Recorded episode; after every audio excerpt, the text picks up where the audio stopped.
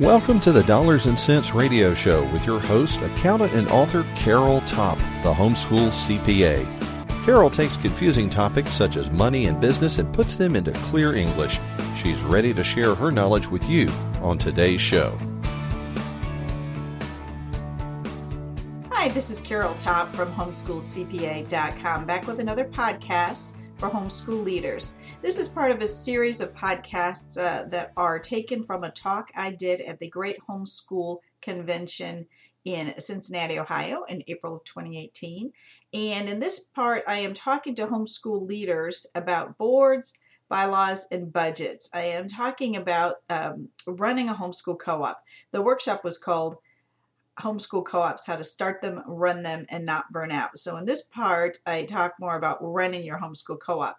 If you would like to listen to some of the other parts of this workshop head on over to homeschoolcpa.com slash podcast and you can find all parts of it. That's total about five parts they would be episodes number 121 through 125 and as always, I hope you're finding these podcasts helpful, and, and I hope you find the website, Homeschool CPA, helpful as you run your homeschool organization.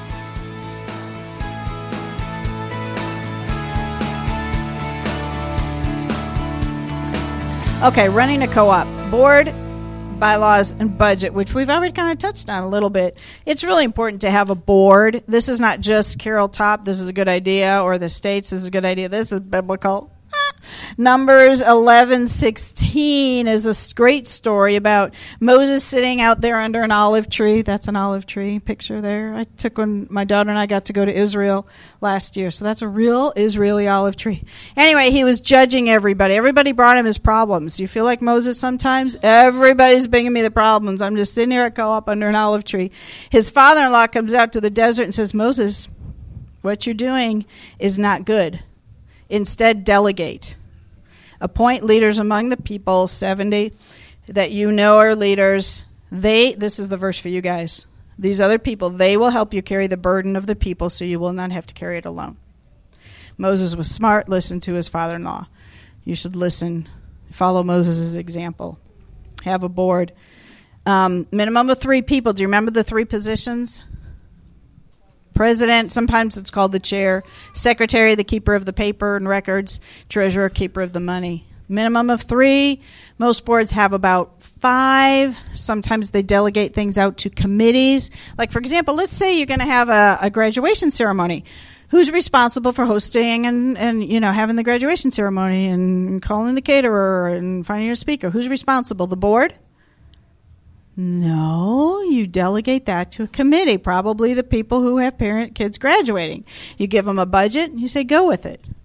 So delegate things out to committees so you aren't doing everything.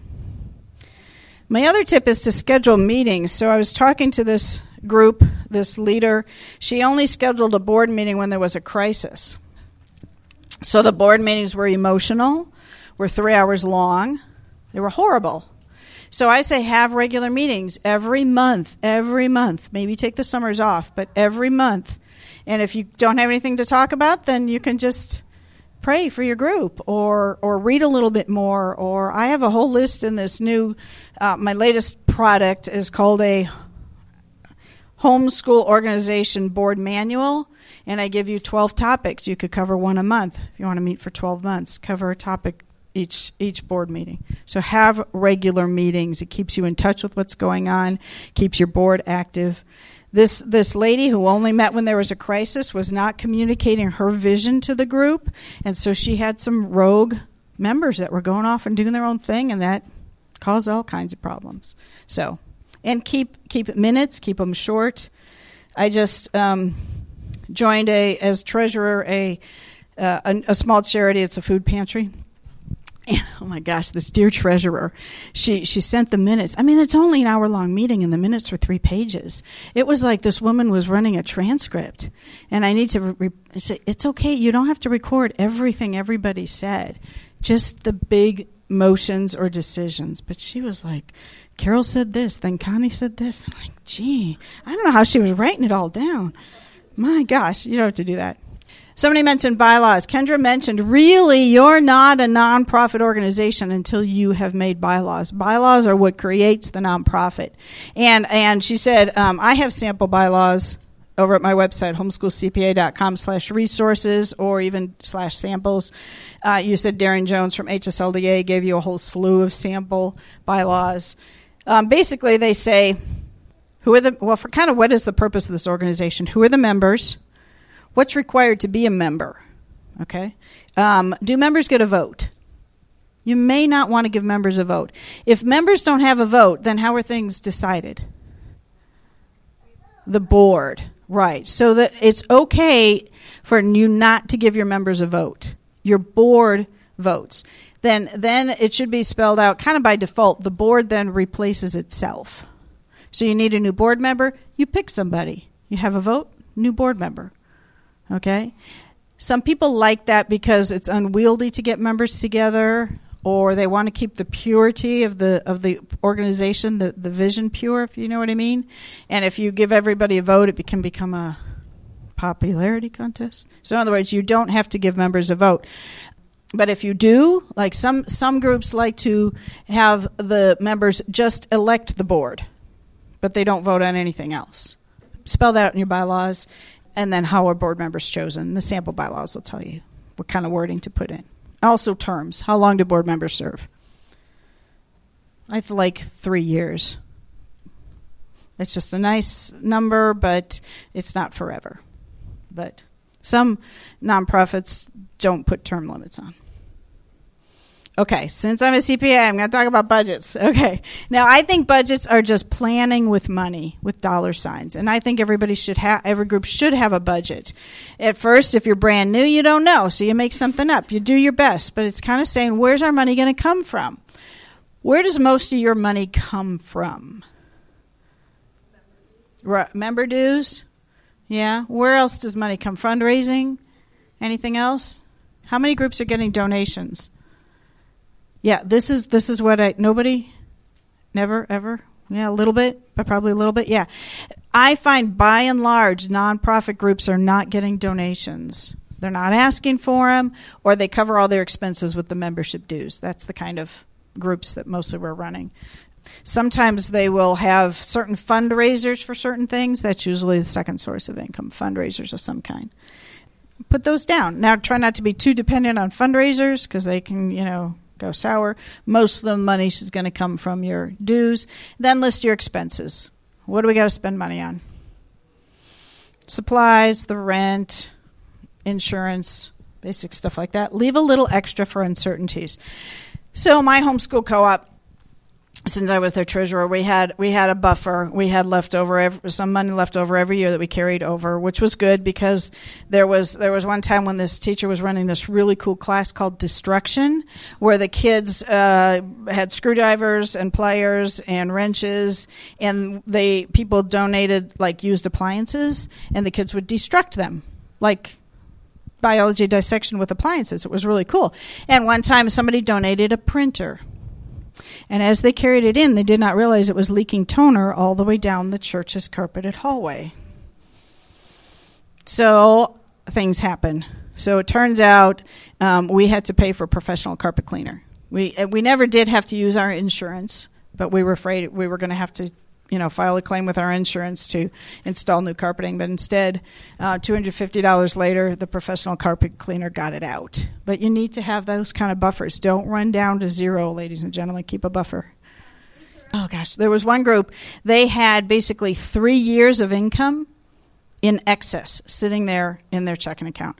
I talked to a group in Atlanta. I I I haven't seen their financials, but she told me their surplus, now they've been around forever, 20 plus years, their surplus, $100,000, ladies and gentlemen. I know. I was like, good night. Okay, that's too much.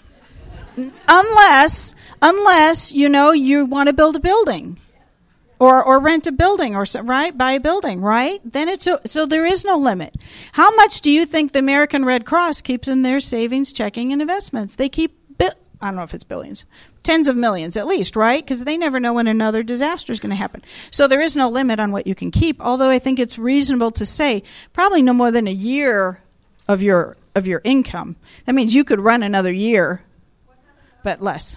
Yeah, what happened to you guys? Tell us. Hmm. Okay, the $5,000 threshold you're talking about is your income that you bring in every year, not the money in your checking account. You can have lots of money in your checking account. It's just you have to ask yourself, well, that money came from all these members, and what did they expect? They expected us to spend it on services. So that group with that ton of money, I was like, well, you know, have a nice picnic at the end of the year and cater it for everybody. You know, it's all paid. And they're like, we do that. Okay. Uh, set up a benevolent fund and help families who are needy. Yeah, we do that. I mean, they were trying to spend it. They just so, and then I don't know. I don't know. It was just accumulation of many years, but it was so. In other words, you know, keep it reasonable, but but understand your goal is really not to build a huge cushion unless you have a purpose or a reason for doing it. Maybe you're going to bring in a speaker, and he, you know he's Andrew Pudewa or something. A scholarship fund, good idea. Yes. Yeah, question and then you. Yeah. How much do you want to have for buffer? Rough rule of thumb 10% of your expenses. Or make sure your insurance, um, what's, what's the word? I'm blanking on it. Deductible. Thank you. You read my mind. Thank you. The insurance, you have enough to cover the insurance deductible, probably double, because in case you have to claim two. But those are rough, rough, rough numbers. Question. Okay. At what size your co op is it good idea. I was just asked that on Facebook. There's a Facebook group. Although we're getting mixed feelings about Facebook, aren't we? But okay, I like my Facebook group. It's called I Am a Homeschool Group Leader. So if you're not already on, um, is part of that group, join the Facebook group I Am a Homeschool Group Leader. I was made moderator. It's not my group, but I was made moderator, so I will approve you all. And that question was just asked. And roughly I said, roughly you get about five or ten families. And um, you know, it real. I tell you, the real trigger when you got to start doing some of this stuff as you talk about it is when you have to get a checking account.